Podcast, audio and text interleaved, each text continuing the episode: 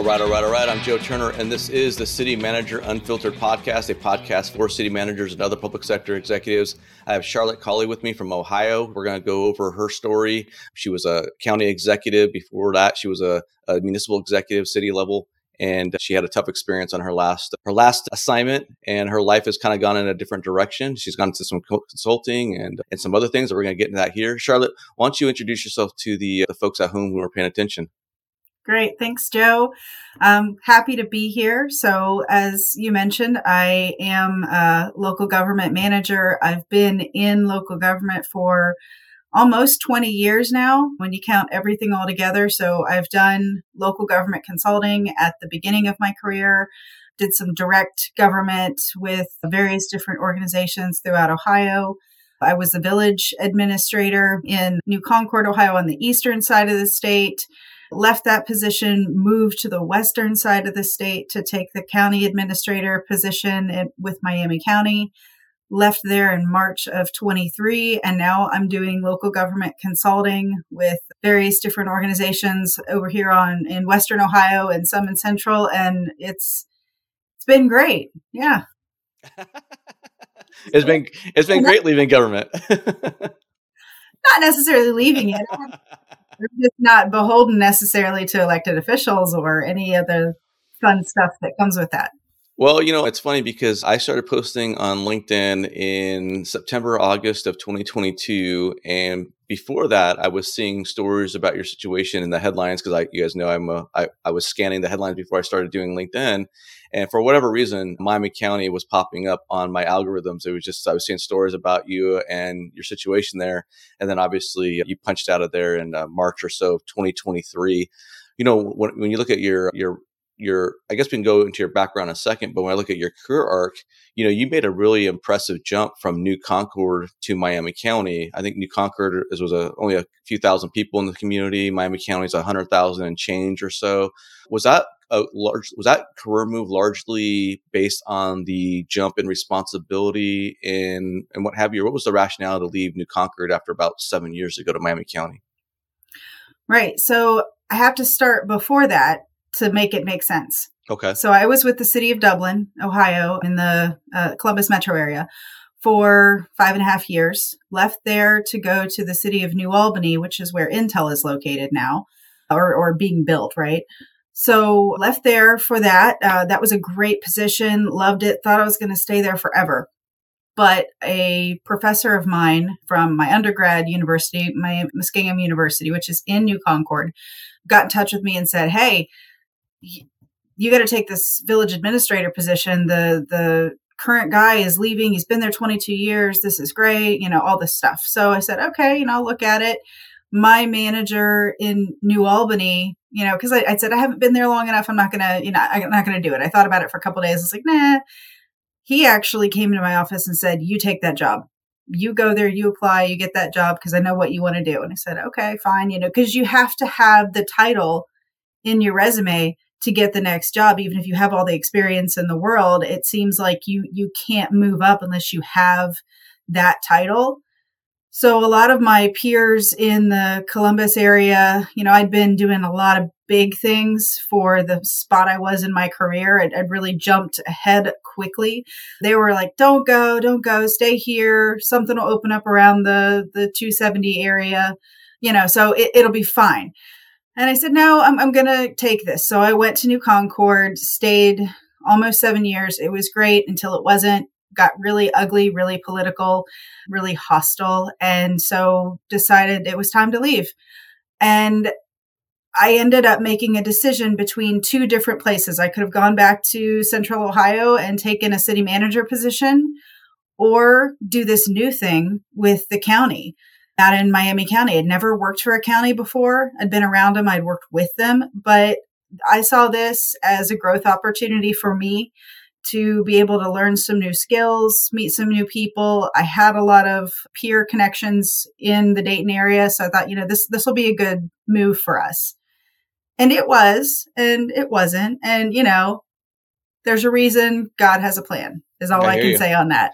I hear you. You know, I'm I'm really really fascinated to listen to you unpack that because I've often argued on LinkedIn and other uh, formats that if you're an aspiring city manager and you're in one of these larger organizations and one of these urban areas, that one of the best things I think you can do is to get out of that management analyst land, so to speak, and go into a smaller community and become a city manager, city administrator, get that title because you're going to supercharge your career and you're going to put it on a rocket ship. You know, there's just something about mm-hmm. having the title that changes everything.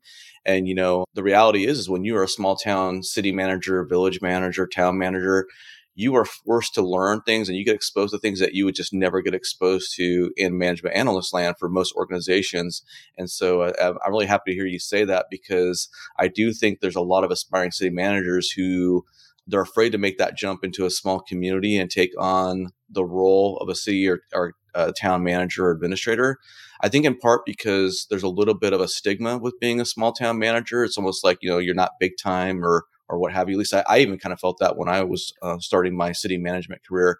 Uh, but the reality is, is you can make a pre- impressive jumps. You know, my personal situation, I went from a town of, of 1,700 a budget of three million uh, or so.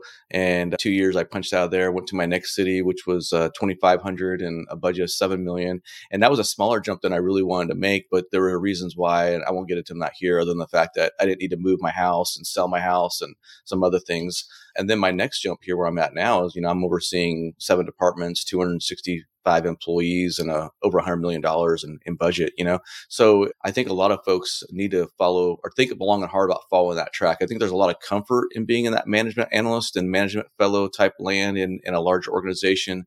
Uh, but unless you are like anointed, and I think unless you're falling under the chosen, you know, unless you're, you know, one of the chosen ones, I think it's really behooves people to think about changing organizations and making some jumps. But those those changes are risky, and there, there's uncertainty there. And so, anyway, a little segue on that, but I wanted to yeah. communicate that because I think that's a one of the easiest ways to jumpstart or you know put your career in the fast lane. That is to go get a small town city manager gig.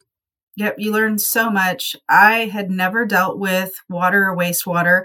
Periphery dealt with it because the city of Columbus provides all those services to the the metro area and and those folks just kind of maintain the lines but the actual inner workings of a water and a sewer plant i had no clue how any of that worked until i went to new concord and we had our own surface water plant, which is completely different from groundwater and much more difficult. Yes. We had our own sewer plant. Both were aging. We had a huge tank, groundwater tank that fed one side of the community that was over 130 years old and uh, needed to be knocked on its butt so we could put a new one up. So we had to reverse the flow in our lines in the middle of winter to be able to do it.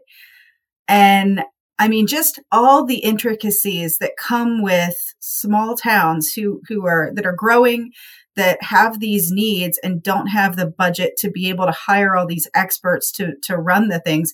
You jump in and you wear every single hat. I went from event coordinator to zoning manager to HR person a little bit of fiscal when things got rocky to wastewater water and then roads. I wrote all of our specs for our road program. I mean the skills that come out of a small place are invaluable. And i've told so many uh, young folks in this profession take the leap do it while you're young do it well before you get the golden handcuffs before you get in that job where you just can't afford to leave even though you desperately need to. Make that transition now and learn all you can and then go to the big leagues in a little bit you know? I mean it's yeah i mean uh, that's the thing too yeah, because you know one of the keys of being a small town manager is you just be a generalist. I mean, you just gotta you gotta know a little bit of everything, and and you know you're gonna most of these folks who are thinking about becoming a city manager, they're gonna have this self doubt. They're gonna question whether or not they're ready. I mean, I had questions. In fact, sometimes I still question myself on whether or not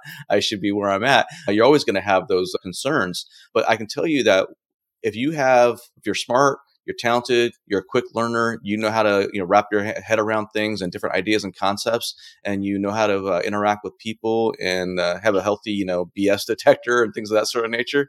You're going to be just fine. You know, no one's going to expect you to know everything, and so yeah, there's a lot of a lot of small town manager jobs across the country that are being you know going with you know a lot of difficulty to fill right a lot of these communities are having yes. a hard time finding uh, quality people and I, you know, that, that's it. That's my pitch. If you are, if you are aspiring city manager and you are in a large organization or you're a more urban area and you're, you want to jumpstart your career, go get the title, spend a couple years, right? Honor the ICMA requirements if you want to do the ICMA thing, get your get your time on, under your belt, and then jump back to the the area where you're from. I mean, that's I, I don't think that's going to be impossible at all.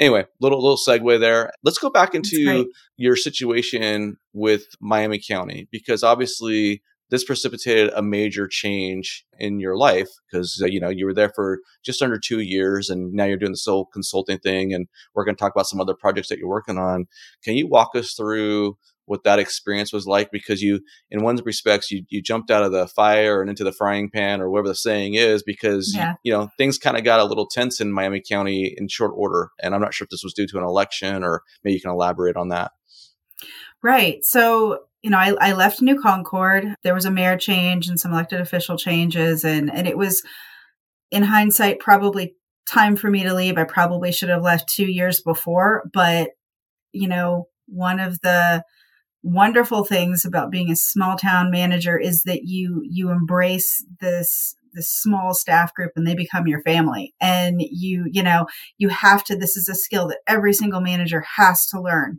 and it's hard and it's ugly you have to learn how to separate personal and professional and and you can't meld too much because I stayed for a year and a half longer than I should because I wanted to protect everyone from the changes and the upheaval and everything else. And really, uh, what I was doing was I was hurting myself and I was messing with my mental health and my physical well being. And when I finally left, it took me a good four or five months to really get that back and get to a place where I was, in my opinion, functioning well enough to to go into another organization. And so I took this job in uh, Miami County, moved my entire family two and a half hours west into flatland.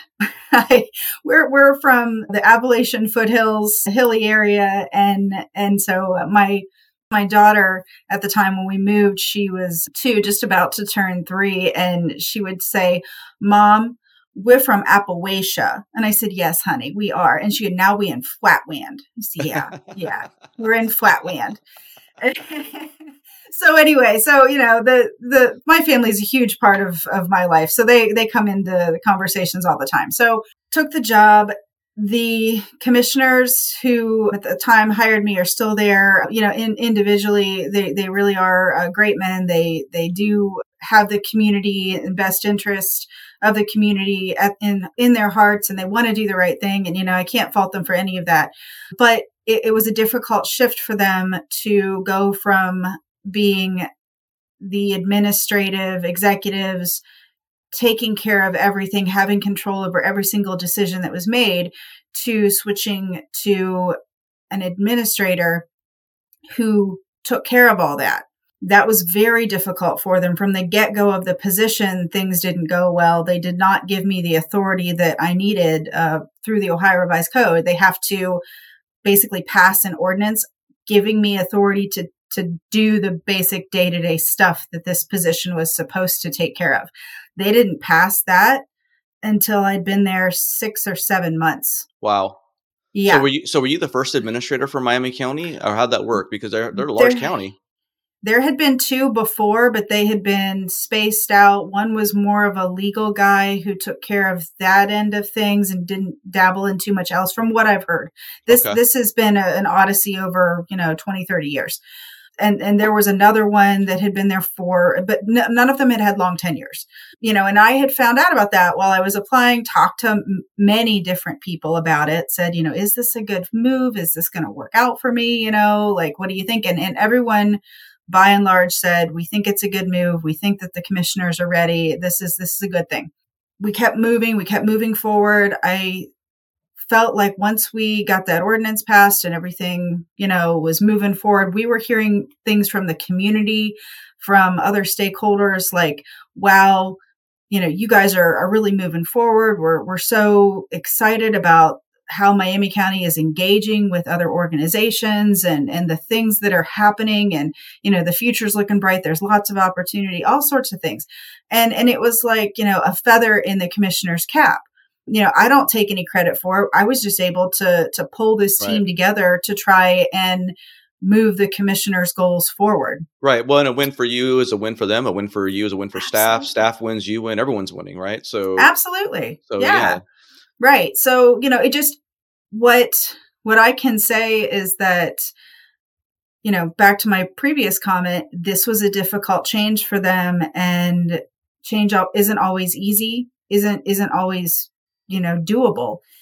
And for many different reasons, they felt that they did not want someone who was making these administrative decisions, you know, to to be able to have that much authority, authority. over yeah. the organization. It, and it was, it, you know, we we want to be involved in every single decision that is made, no matter how big or small, and you know, that's you know, their and, purview. Well, you know, and that's an interesting thing, Charlotte, because on one hand, I get it, right? If you're an elected official and you run for office and you're saying, I want to do X, Y, and Z, and you want to have direct control over things, right? Because you want to move the needle, you want to get things done on behalf of your constituents who elected you. I, I get all that. But you know, there's, a, there's a fundamental misunderstanding throughout the country on a part of many elected officials as far as where their roles begin and end, and then where the administrator or manager's roles begin and end. And that, that can be really problematic. My first two administrator gigs were in communities that had previously had a city administrator, but coincidentally, they'd been three years or so without having one. And so I was almost walking into a new situation and creates a little bit of a challenge because,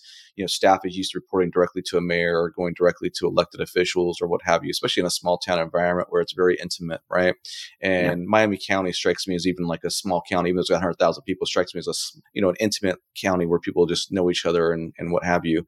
Do you think that if you could go back in time, you would have maybe tried to do something different with respect to a contract provision or something as far as maybe clearly delineating or enumerating what your powers were and what the expectations were of the governing body? Because this is something I've been thinking about quite a bit. You know, I talk about city management, contracts, compensation quite a bit on my platform.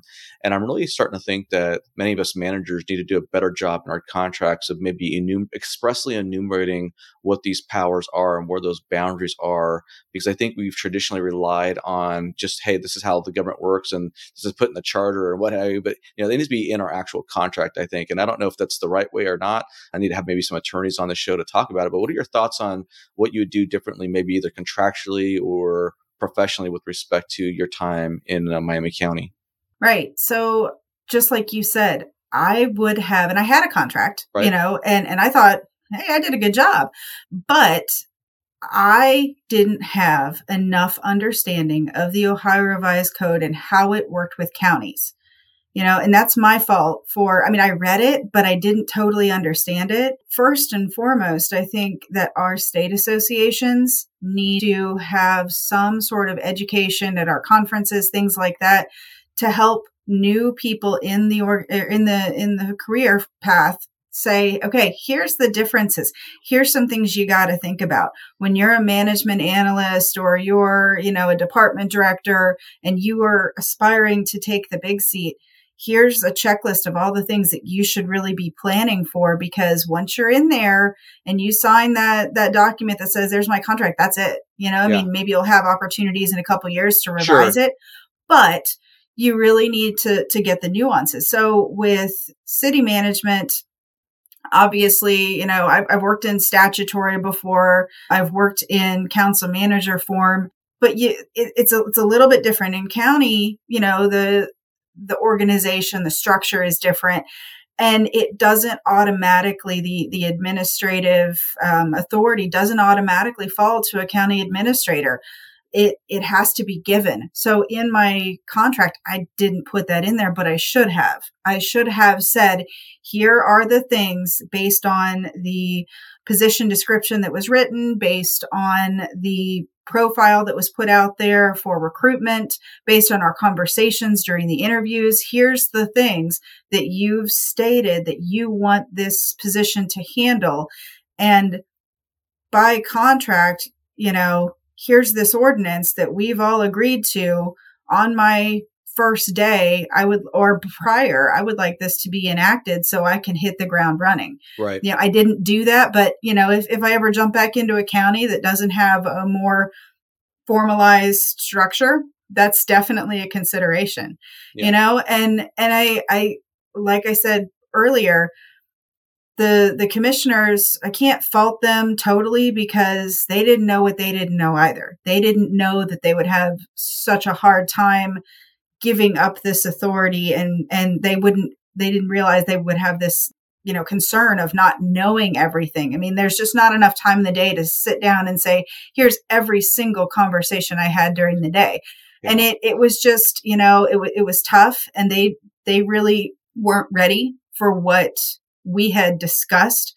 And at the end of the day i think that that they're they're doing okay with you know the path that they've chosen since I've I've left and things are moving forward the way that they should and and that's great you know and more power to them they're elected officials and and this is you know they were elected to run that office and they're doing it and that's that's wonderful. And you know but it just didn't work for me at the the time and so and it it was my choice. I wasn't told to leave. It was my choice to say you know what? This just isn't working for me and it's time to go. You know if i if i can't do the job that you hired me to do then i'm going to go do something else because I, i'm not here for just a paycheck. I'm here to make a difference in the community that i'm managing. I'm here to move the needle forward for the staff that are working for me. So you know it just it, it was it wasn't a fit and on to better different things well, let's talk about that then. So, it was your choice to leave, and you left at about a one year, nine month mark or so, give or take, less than two years in, which, you know,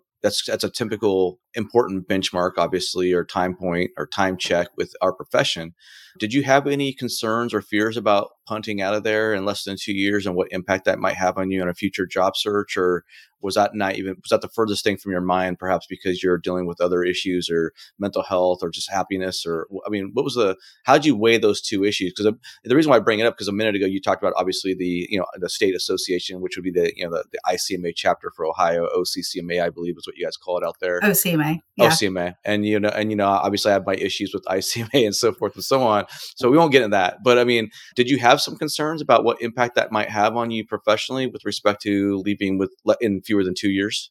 Yes, I did. And, but I've been there before. And for various reasons, you know, and I've, I've looked into it. So with New Albany, I left prior to having my full two years in.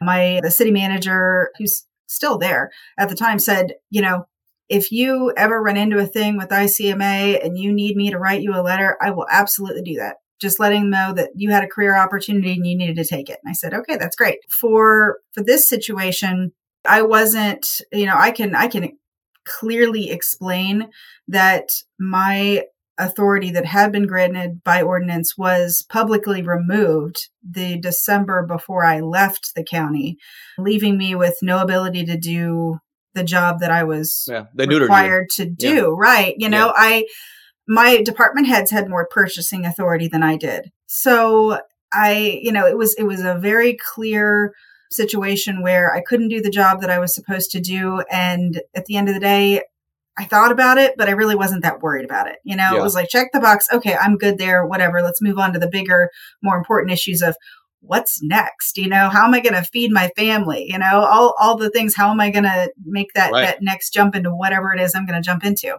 a couple of points I want to make on that. You know, uh, mm-hmm. you re- you referred to New Albany, but you were not the city manager in New Albany.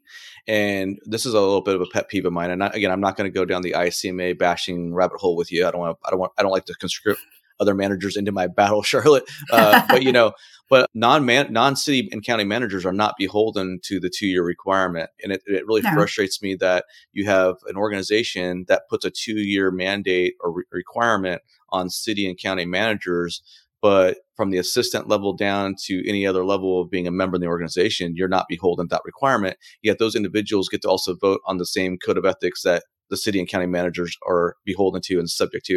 I have a problem with that. Again, I'm not going to, you don't need to comment on that. I'm not trying to bring you into that, but just a point I wanted to make. One thing I wanted to go back to was you had some difficulty in Miami County. And we didn't talk about this in the pre interview. So this is a little bit of a curveball, and I'm not trying to fish for anything. So there's nothing there. You don't need to talk about it. But do you feel uh, that you know with you being a female manager that there was some issues there at all with respect to how you were treated in the power dynamic, or do you feel that was largely irrelevant and it would have happened with any other manager?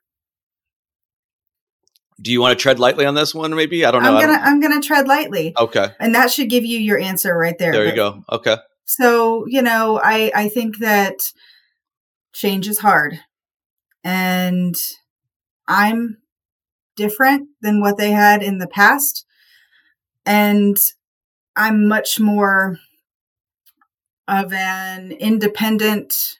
I'm going to take the the policies and the initiatives that you as elected officials have passed and, and blessed and said, you know, go forth and do it. I'm going to do it. And I'm going to come back for direction and make sure that at checkpoints things are, are where they need to be. But I, I can run this on my own. I, I can, I'm very competent and, and very uh, confident that I can handle these things and I can stand on my own two feet. And yes, I'm a female. I'm the oldest of four children and I bossed my house around from the time that I could talk, you know? So I'm good. But in saying that, that kind of attitude and, and, you know, and I can, I can be tactful and I am tactful and I am respectful, but, but it's just a different dynamic. So we'll, we'll leave it at that. But, but yes, I, I definitely shook things up. Well, it's got to be very frustrating. And, and again, I'm not trying to bait you for any, I'm just going to leave it with my commentary. I mean, you're there for a year and nine months. It takes you six months to to get the authority to be really to, uh, run your position the way it's supposed to run. And then, you know, about four months or so before you punch out of there, uh, you get it stripped from you. So you had a very, very narrow window of time where you're actually even able to be the administrator or the manager uh, of that county, which I'm sure was very frustrating, very mm-hmm. frustrating.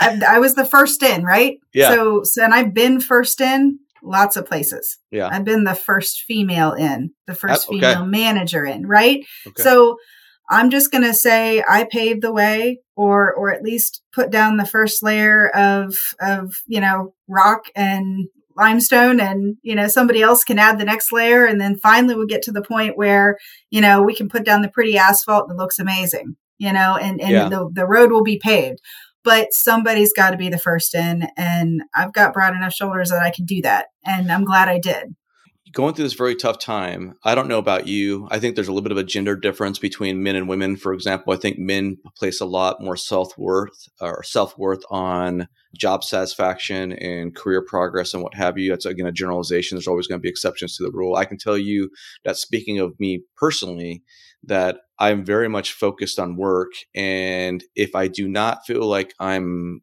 contributing at work or have the ability to do what I was hired to do, I don't have the free reign to to sort of tackle things in the way I want to do because I don't like to be micromanaged. Who does, right? And I feel like if I'm not able to get things done in the way that I want to get them, not not in the way I want to get them done, but if I'm not able to get things done in such a way that meets my expectations for adding value to the organization, or there's issues that I'm having with the governing body at the time, or whatever the case may be, man, I, my job satisfaction plummets, and I get really. It can put me in a weird place mentally because I place an inordinate amount of weight or significance on that aspect of my life. You know what I mean?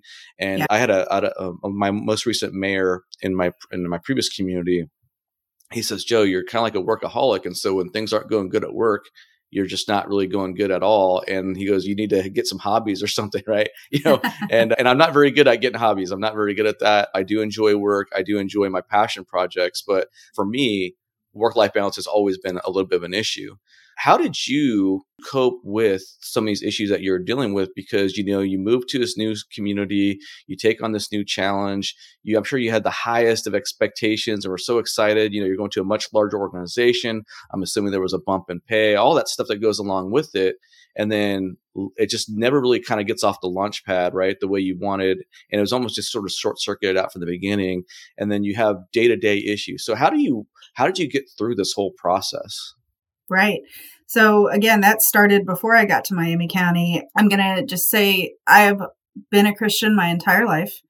My parents were very instrumental in that. Uh, both my mom and dad have are believers and took us to church and talked to us about you know various different aspects of how you know Jesus loves you no matter what. Doesn't matter if your belief system and actions don't line up with what's taught in the Bible and how you should act and what you should do and what you should believe. It doesn't matter. He loves you no matter what. And as Christians, we get a bad rap, but we should uh, seek to um, exemplify that. We we should love people no matter what, and that has been kind of my my rock, my basis for how I've learned to become a manager over you know the the 20 or so years that I've been in this business. I'm going to lead with love. I'm going to lead with vulnerability, and that's okay. I'm a mom. I have three kids. I don't share the oh, some of the issues that you have. I have way too many hobbies. I'm a beekeeper. I love to garden. I love to can. I want to be outside all the time. I want to do all these different things. And I have, and I, am going to blame my dad for that. He, he had all these things that he wanted to do, all these interests and all these fascinations. And, you know, someday I'm going to get my pilot's license because I know how to fly a plane, but I just didn't have time and money to do it at the same time. He yeah. taught me how to do it. You know, he was a pilot for a while. I mean, you know, you name it, I'm like, ooh, squirrel, let's do it, you know? So I think. And, and, and including raising some puppies, right? Did you just have a busy night last night? Yeah. You know, there's this thing that is important called communication and, and also time planning and looking at a calendar and we didn't do either. My husband surprised me with a puppy for Christmas but didn't tell me that, you know, because it was a surprise. I didn't find out until after. I took our other dog and she had a date with her boyfriend. And this was intentional. We talked about this. We knew this uh-huh. was going to happen. Uh-huh. Um, and it took. And then he was like, oh, shoot. You're getting a puppy for Christmas. I was like, what? so, so we had this adorable, dumb basset hound puppy who's just everywhere all the time. And, you know, the kids, I, have just said, kids, clean up your messes, you know, it'll be okay. and then my other dog, who's a, a, a miniature uh, dasher hound, is, you know, crazy pregnant, can't even walk down the stairs. And last night she decided we're going to have some puppies. So we have five brand new puppies. My kids are in heaven, loving life. And we're just trying to, you know, walk behind them and pick up the pieces and clean up everything. And it's crazy. so yeah, life life is never boring here. You know, we we do a lot of we had a farm back home and so we picked it up and moved it to a smaller patch of land. But, you know, we, we have chickens and we have rabbits and we, sorry, people listening, butcher and meat and do a lot of that that stuff. We we are very much a you know should should be back on a farm kind of deal, but yeah. it's important to us to be able to know where our food comes and from, and the kids understand that. And you know we we buy milk from a farm, and the milk was taken out, you know, like that morning when we pick it up, you know, yeah, and, and yeah. it's, it's just, it's a different way of living. And I know I've talked to some other managers and they're like, you're weird. I'm like, I know it's okay.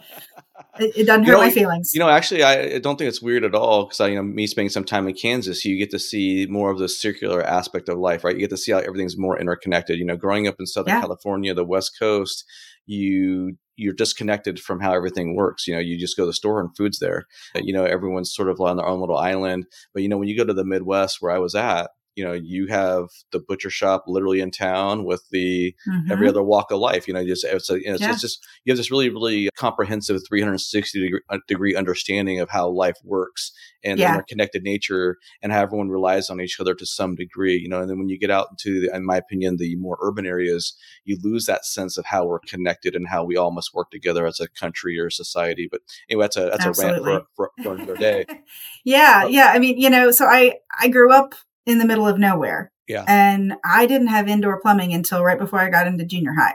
Are you serious? So I am dead serious. Wow. We had an outhouse and we that's had a, a honey pot. That's a curveball. I was not expecting is. that, Charlotte. uh-uh, no, I'm, I'm just going to lay it all out there because this kind of builds the picture, right? So we didn't have good water. I mean, the water tasted amazing. It was, it was great, but the, it didn't flow well. So we were constantly hauling water. My mom was a, a big proponent of milk jugs. Uh-huh. And we would go down to Baker's Carryout, and all four of us would pile out of the car and we'd fill the milk jugs up at Baker's Carryout and we'd take them back home just in case we ran out of water. So we had water there. Wow. You know, and And when I lived in, in Chandlersville during the time that I was with New Concord, I had the same issue because there aren't good sources of water in some parts of the country. And so these, these residents have to deal with some really tough issues, uh, myself included. We had salt water, so we couldn't drink it. We could do everything else with it, but we couldn't drink it. So we had to haul it. And yeah. it just, it gives you that sense of, wow you know when you when you move to an area that has all those things has good internet we had satellite internet we couldn't we couldn't remote school the kids we had to homeschool them because remote learning was not a thing we dove into that crazy arena and when you get to an area that has all the infrastructure in place has the clean potable water has the high speed internet, you can really be thankful for where you came from and you can empathize for where people are in the hard situations that they're in. Right. And so, you know, just jumping back, I know I went off on a weird little can- tangent there, but jumping back into, you know, what got me through these tough times, right? It's my belief in God, my faith system. So while I was in New Concord, things were tough. I started to when when things started to to get a little dicey. I had a 15 20 minute drive into town and every morning on the way into town I prayed. God, give me the right things to say. Help me to have wisdom. Help me to have discernment. I, I need to feel you and, and help, help you, help me, help me make these decisions that I've got to make today. Help me do a good job. Help me to be a good boss. Help me to be a good listener. Those kind of things every day.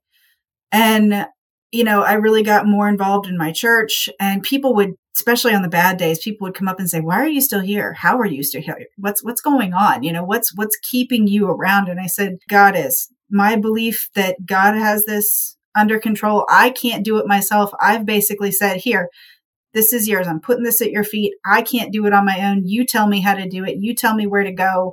I'm listening, you know, and when you tell me it's time to go, it's time to go. And, and he did you know, it was very clear, very, very clear. And just that peace that defies all understanding came over me when it was time to leave. And it was like, okay, I, I got it loud and clear. Let's go. Time to leave. And I took that to Miami County. There were some really great department heads there who pretty early on said, Hey, let's, let's get a, a Bible study leadership meeting together said, "Yeah, that's great." Can I, can I stop you right there? I'm, yeah. I'm curious, I'm curious about something, Charlotte. You know, me growing up on the West Coast, more urban. I don't say anti-God or anti-religion, but there's a, definitely a strong element of that. You know, right? And uh, you walk on eggshells in some places because you know you don't know what people's faith is, and everyone's super. Not everyone, but there's a lot of super defensive uh, postures or whatnot, right? So how do you navigate or broach that sort of conversation? Or how are these coming up in the workplace when you know it's a pretty sensitive topic and you as a manager you don't want to be obviously seen as bullying somebody or pressuring somebody to be not Bible thumping. Yeah, yeah, yeah, exactly. I mean, you know, it's funny. I don't think I've posted any stories on LinkedIn, but I have read a couple articles in the past about city managers and even elected officials who've been accused of sort of proselytizing in the workplace or you know, kind of going over the line, whatever that line is. And I was kind of curious how did how did that happen? Well, these are very organic discussions. I know, obviously, in the Midwest, and I, I know this is a generalization, but I think it's a fair generalization. Folks tend to be a little bit more religious and I don't mean that in a negative, uh, pejorative way, but there's more more in tune with going to church and receptive to that sort of kind of conversations when it comes to faith and and religion. So were these organic conversations that popped up, and then you guys just took it to another step as far as going offsite and having prayers or be- meetings, or can you walk me through that? Yeah, I mean, first first rule of of being a manager: know your audience, right? So I knew in in New Concord that the people who were talking to me, I, I kind of it's a small town. I kind of knew where they were coming from, and so right. I I knew that I could talk to them about this, and even the people who I wasn't really sure about, you know, I I just took a leap of faith and said I'm going to tell them, and I'm not going to preach to them. I'm not going to try and save them in the hallway, but I am going to tell them where I am coming from, where my belief system is, and how I'm personally dealing with the situation, and they can take what they want from that. Absolutely. So it, it didn't, and I, you know, the world didn't end, nothing caught on fire, you know, everything was cool. And I said, okay, this is good, you know? So in, in Miami County, you know, same thing, know, know your audience, know, know the area where you are. And We didn't do this necessarily during the workday. We waited till after the workday had ended and then we got together and we did a, a leadership Bible study. So each of us it was a, you know, kind of every two week thing, and each of us would take a different topic and we would prepare something and then we would talk about it and we would pray over the leadership of the county, of the elected officials, over the department directors, over, you know, just the county in general and what was going on. And, and we would talk and we would fill our cups between the, you know, three or four of us, just kind of have that opportunity to to say what's how's your soul today? How how are you feeling? What's making you heavy? And how can we pray for you? And how can we help you?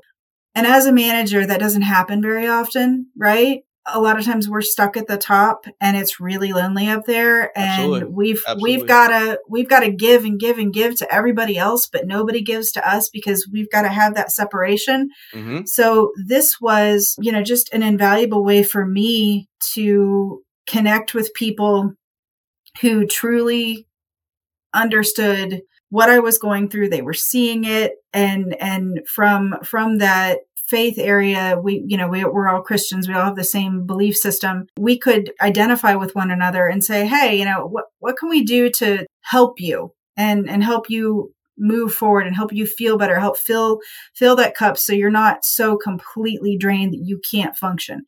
And, and that was really important for me. So that, that helped get me through a lot of really tough situations when things would go really south all I had to do was pick up the phone and and say, "Hey, here's what's going on. Will, will, you will you guys keep me in your thoughts and your prayers? And they, yeah, absolutely. And I didn't have to worry because I knew they would. You know, so that that was a really big thing for me. This is going to be a dumb question, maybe, right? Can you right. articulate for those who are listening to the podcast or watching? Can you articulate what it is exactly about your faith that gives you comfort or gives you peace or gives you that stick to itness ness you know a, a, a perseverance or what like what is it that helps you? So that goes back to the way i was raised and i grew up in appalachian ohio in poor county. We we had nothing. We had a, a farmhouse that was kind of falling apart and yeah lots of things, right? Like there were people that were way worse off than us, but it wasn't easy. Grew up in the 80s when everybody was going bankrupt, things were bad.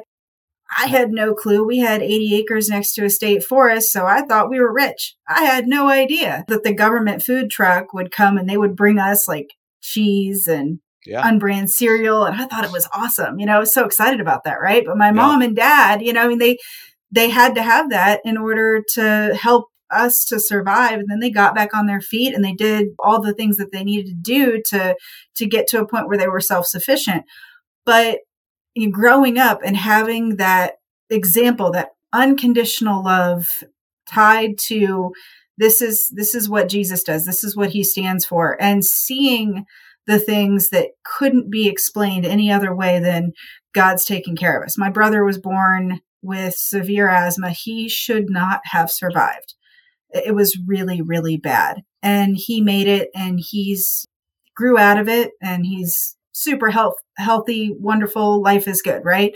I, there, there were so many things that I saw growing up, times when we had zero money and I really needed something or I really, really wanted something and a check in the, would come in the mail that my parents weren't expecting and it would be just enough to pay for whatever it was that I needed those things those coincidences aren't coincidences in my mind. Those those are those are god things. I've seen things as an adult that have happened that again don't make sense any other way than God put that in my path. God provides, right? God provides. Right, absolutely, yeah. absolutely. And I don't mean to get preachy. I just no, no, this is this no. is a really strong you're, belief for me. I, I, hate the expression, but you're in a safe space with me. My parents became born again born again Christians after having many years of drug use and being in prison. And I grew up very poor, and you know I, I was on mm-hmm. government cheese and the powdered milk and all that stuff back in the oh, day. Oh, yeah. So so I, I, get it, and uh, you know there are a lot of interesting things when you're growing up in the environment with uh, believing parents who are believers where crazy stuff like that happens all the time. Uh, Absolutely. yeah. So no, and uh, you know, I'm not. You know, I have my own issues with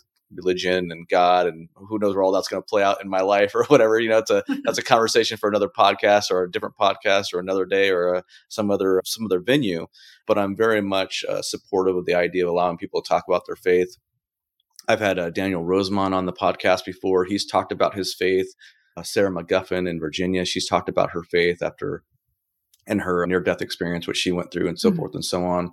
And I, I, don't really like where we're at in our current society right now, where it seems to be we talk about, you know, a lot of diversity, equity, inclusion. We talk about a lot of, you know, being tolerant of other viewpoints and coexisting, but it does tend to be a little bit of open season on those who practice the Christian faith. And, and I have some distaste. I'm not going to get into a political rant on that today, but it does frustrate the hell out of me when I see double standards applied and, and what have you. So you're in Miami County, things are getting pretty bad and you're getting ready to eject out of there. Walk us through the thought process and what the whole plan of attack was as you're getting ready to leave on your own terms and start another chapter. What was going through your mind? What were you hoping to accomplish? Just walk, walk us through that because there's a lot of there's a lot of managers who are going to be listening to this podcast who are in similarly undesirable situations and they're saying, "Damn it, I wish I could, you know, eject or do something different, or I'm just not. It's just what do I do? I, you know, how did you prepare yourself for that exit Right. So this is this is an awesome platform. So my my mess hopefully is going to be somebody else's message, you know, and and that's that's my prayer right now that that this is is going to be helpful to another manager who's in a similar situation. So, you know, I obviously prayed a lot, talked to a lot of people who I find comfort, you know, in talking with and and you know, I, I value their guidance and their wisdom and you know said, you know, what should I do? How, how should I prepare for this? I knew just from the top, I needed to have a better network out here. I have a lot of peers who are city managers or in local government in this area, but I didn't know everybody, obviously. I, I, I knew a few folks. You know, it's, it's, it's just a different, different region, right? So one of the, the first things I did was clean up my LinkedIn platform. I've had LinkedIn for a long time, but I really haven't done much with it. So I thought, okay, I need to get in there. I need to clean it up, update it, do all that kind of stuff. So while I'm doing that, I start seeing posts from a guy, Paul Neuberger, out of Wisconsin area, who is the founder of an organization called C Suite for Christ. And I really, really liked what he was saying. It really meshed with my belief system. And I thought, man, this guy, you know, and so I started engaging with him. So the other thing that I did was I I knew that I needed an, another job because my contract wasn't that great with Miami County. You know, I it, again first in very new situation. I got as much as I could, but it, it wasn't what I I probably needed. So you know, I knew I was going to have to get a job fairly quickly. So I had talked to uh, a gentleman, Pete Bales, who owns a consulting firm, Local Gov Consulting at one point while I was the administrator, and I, I knew that he was looking for people to um, help with some projects. And so I contacted him just, you know, out of the blue and said, Hey, here's the situation. Do you have any, any capacity or do you need people, you know, right now? And he said, yeah, let's, let's talk. Mm-hmm. So, you know, between Pete giving me a chance and and opening up some doors for me to do some interim uh, city manager, finance director roles. And, and by the way, finance director is no joke. Be nice to your finance directors. They are amazing people. They are gods. I've never been so terrified in my life. Uh, being a finance director, especially a finance director in a finance department of one, wow. So man, these these these men and, and women are are just they're they're the real deal. And I learned so much from my experience in Carlisle and in Piqua. Very two very different experiences, but it was really great, and and it's just going to help me on my path, uh, you know, wherever that leads me. Right. So mm-hmm. currently, I'm doing an interim assistant city director position for the city of Troy.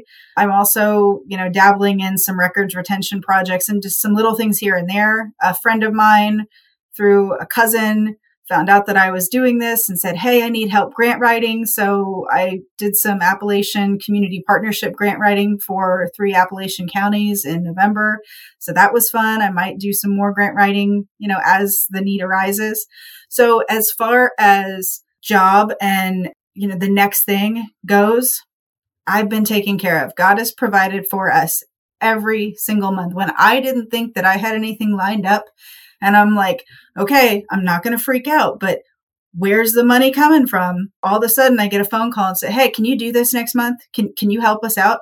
Yes, let's do it. And I'm going to jump out of my comfort zone and I'm going to learn new things and it's going to be hard, but that's okay because I need to do this. Back to the C suite for Christ thing. So, you know, I, I'm, I'm at the same time kind of, you know, dual paths here working with Pete, getting things set up to to do some work for a neighboring county, and the C suite for Christ conversation is is happening. And Paul says, you know, we're really trying to expand all over the country. We have lots of chapters around. We're talking about, you know, starting some chapters internationally.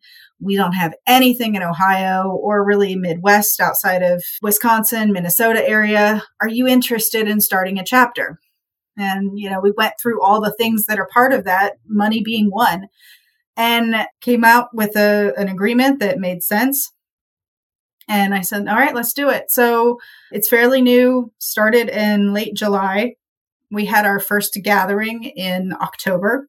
Awesome. And have been going since then. And it, it's really starting to pick up steam. People are starting to take notice and starting to help me to get the word out. So, just what it is C Suite for Christ is an organization that caters to business owners, CEOs, folks who are maybe department director level or, you know, whatever position so has, so, pri- so, private and public sector we're talking about. Yeah any, yeah uh, doesn't doesn't matter what career yeah. field. Yeah doesn't matter. Retired um, individuals who still have some some sway and influence over a a group of people. So you know, we could call people, we could open it up to everybody, and we could make phone calls all day long and talk about the Great Commission, talk about the love of Jesus, talk about all these things. It would take forever and we wouldn't make a lot of progress, or we could get people in like those owners of businesses, department directors, managers, people who oversee a number of staff and say, we're going to give you some tools and resources to be a better example for for Christ. Okay. So, can you lead with with the love of Christ on your sleeve? Right. Do you have that ability in your organization to pray before meetings? If not, that's okay. But right. some organizations do. Right. And that's great. Can you have these just kind of one off conversations with an employee who's having a tough time and and feel comfortable talking about your faith walk and how that's helped you through similar right. tough times. Right. all those kind of things. Can can you pray on the way to work or pray over your building before people get there? You know whatever it is that that fits your organization. But is this, is this primarily a remote like virtual group or do you guys meet in person? Because you have a geographic sort of designation. I'm kind of curious about that or is it a mixture? It's a mixture. So we're, we've started chapters in in various different areas all over the country and we have two international chapters and more on the way.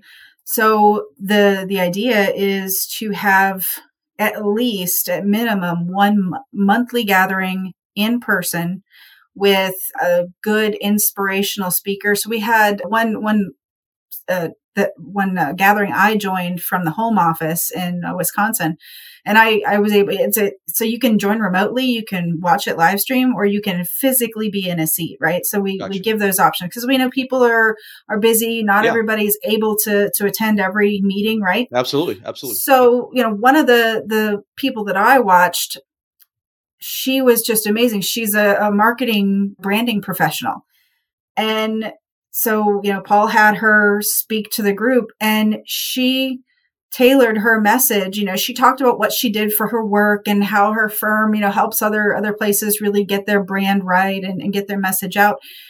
She tailored her message to us by saying, What's your brand? Your personal brand. If you walk into a room, do people know you're a Christian? How are you talking to people? How are you ending your emails? How how are you interacting? Not everything is verbal. If you proclaim to be a Christian, but then you treat people terribly, what message is that sending? Right. So, you know, it was a really, really awesome speech and, well, and, it's and, a, and it's applicable to everyone else in their daily walk of life right because absolutely. even if you're not even if you're not a christian per se right right what, right what do you want to be known for what do you want to be recognized for right what is yes. your calling card uh, yep. what do people think of you when you walk into the room right and that carries a lot of weight yeah, absolutely. Absolutely. Right. So, what is in store now for Charlotte at this point? Because you, Yeah. it's almost like you're taking this detour. You have your your faith based journey that you're on, right, and just just C Suite for Mhm. Christ and what have you. And it almost seems like you are. I don't know if the bumblebee or the honeybee metaphor is like you're kind of doing all these other different things in local government now. Are you trying to reassess where you want to go moving forward in your government career, or where, where do you stand right now? Are you gonna Uh, get back? In, yeah. do you want to be a manager again? What, what I mean, I don't know. I don't know, honestly. So yes, yes to that. So I I don't know what the next step is. I think there's some opportunities to jump back in to local government management uh, that are right around the corner, and they may be something that I want to jump into. I don't really know yet. I'm I'm watching and I'm paying attention. I'm having conversations about you know what these entail and and does it make sense for me in the the place I am in life right now all I can say is that the consulting work is going really well. And if the direct local government service opportunities don't really fit, that's okay. And I'm all right doing consulting because it's, it's working and it's there. I don't get paid to do C suite for Christ. I, I make money off of people who become members and people who sponsor, but for the fa- past few months i mean this is this has been me. This has been my tithe money. This has been you know all from me. So as far as a a money making thing i'm not doing it for that reason. I'm doing it because i feel like it's the right thing to do. So so really the the consulting deal maybe maybe that's where i'm i'm going to stay for a while. I've got 15 or so years in our um, ohio retirement system local government so I don't really, I'm halfway there, right? So I don't have to stay in. That money's sitting there. And when I, you know, reach that certain age, I can pull it out and it's fine.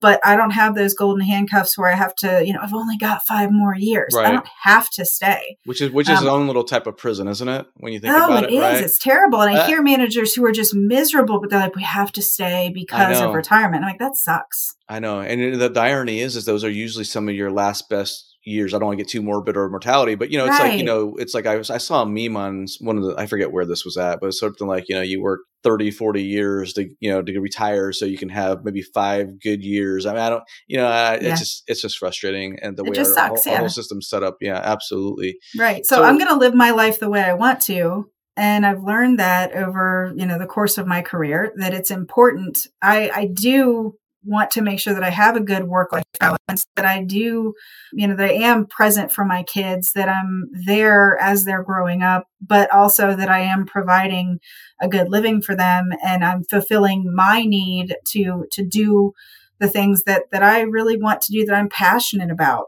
it may be something you know I'm, I'm working with a group called robertson brain health. They do fascinating work. You should look them up. I'll put I'll put them in the show notes. Uh, you should you should. They're they're they're really fascinating. They do a lot of work with brain chemistry and looking at first responders and government employees and how the the risk fast factors for health and you know disease and relationships and and things like that what what is is going on in the brains of local government employees versus you know the, the rest of the world yeah, and and how they can help you to learn how to change your brain chemistry and be more preventative with your health and, and be better with it. So it's that is fascinating to me. I have a really sciencey geeky background. I wanted to be a surgeon and I can't do microbiology. I suck at it. So I decided to, to do local government instead, right? But I still really love the whole biology piece of it. So this is fascinating to me. awesome. So, you know, the, the, their work is expanding and growing. You know, there may be some opportunities for me to help out and do some things there. I already am a little bit. The consulting world may be where I need to stay. I, I don't know. And right now, I'm not too stressed about it. You know, Awesome. I'm just going to go where God wants me to go and what's going to be best for my family and for me. And it's going to work out. So, you know, we're going to wrap up here. We're about that one hour mark here, Charlotte. And I'd like to give uh, everyone an opportunity who comes on the show to plug what they're doing and who they're with. And we've talked about C Suite for Christ. Can you can you tell the audience real quickly how to find C Suite for Christ as well as to find you over at Local Gov Consulting with Pete Bales and Right. So C Suite for Christ, obviously, Paul grew this on LinkedIn. You know, it's, it's got a huge LinkedIn presence. So you can find C Suite for Christ, the home office. You can find C Suite for Christ Dayton. Just, just search it up on LinkedIn. It's right there. We are happy to engage with you. There is on March uh, 6th and 7th in West Bend, Wisconsin, a Covering the World in Christ celebration. This is something that Paul's put on the past few years, and it's been growing and getting bigger and getting more, you know, following. This year, Tim Tebow is the headliner, and it's it's going to be a really, really amazing night. There are still tickets available. So if anybody wants to make the trek to West Bend, Wisconsin and hear Tim Tebow speak, and uh, Matt Maher is, uh, and I hope I said his name right, the, the musical entertainment, and he's, you know, just amazing and on fire for God. So, you know, if, if you have any interest in that, or if you're local to that area, get in touch with me and I'll be happy to, to help you out. As far as local gov consultants and Pete Bales and myself and, you know, the other folks who are working for the, the consulting firm, you can find that local gov consulting consultants.com. Obviously, we're, we're on LinkedIn as well. You can get in touch with me and I can uh, share how to get connected with Pete and well, awesome. Thank you, Charlotte. I've really enjoyed having you on. Uh, you know, I really wanted to give you an opportunity to talk about your journey because I know it was a tough one in some parts, and, and I'm very happy to hear that things seem to be going really well for you and that you seem to have found sort of hit your stride in what you're doing. And as you navigate your way back into maybe the full time public sector gig. I hope to see you back in city and county management of some form or fashion because some of us has fallen by the wayside. It's a it's a tough environment to work in, and uh, you know I have a lot of a lot of folks in my ear talking about how they're leaving the profession. I'm probably going to have a few on the podcast here at a later date, and it's kind of tricky because I don't want to turn people off to city management or county management, but I also want to have real honest discussions about some of the problems and challenges that we're facing in this profession and and so it's a nice to have you on here and i'm happy things are working well for you and your family and i hope your your puppies are healthy and that you, they don't drive you too much uh, too too crazy over the uh, next week or so as you navigate yeah. that yeah, yeah, things things are good. Thanks for having me on the podcast. This has been fun, and you know, I probably told you way too much about myself, more things than you probably needed to know. But no. it's, it's all part of the story and all part of the makeup of you know how how this whole journey has evolved. So this has been fun, and and the the the funny farm here in West Milton, Ohio, will will always be crazy. And if it's not puppies, it's going to be something else. So no, no, I, you know, it, this is city manager unfiltered, but it doesn't just mean I'm unfiltered. I, you know, I want to have everyone, you know, people, you know, we all have our own unique story. We're all, we're all walking our own unique journey. And it's this interesting dynamic where obviously as we go through life, we're walking our own journey and our own path but we don't need to walk it alone per se, right? Or nope. maybe all going to a different destination, um, but we're going to meet and interact with people uh, throughout time and, and share that journey with each other. Your story can be helpful, and hopefully others can relate to it and provide them some help and and some strength. And so obviously it's tough, right? And life can be difficult, it can be challenging, and and we all got to try to get through it. So if we can get through it together with the help of other people, all the more better. Hey, thank you so much. I'm Joe Turner. This is the City Manager Unfiltered podcast, a podcast for city managers and other public sector executives. It is the most influential local government podcast in America. Very proud of it. If you enjoyed the show, please uh, like, follow, subscribe, rate, and review on your platform of choice.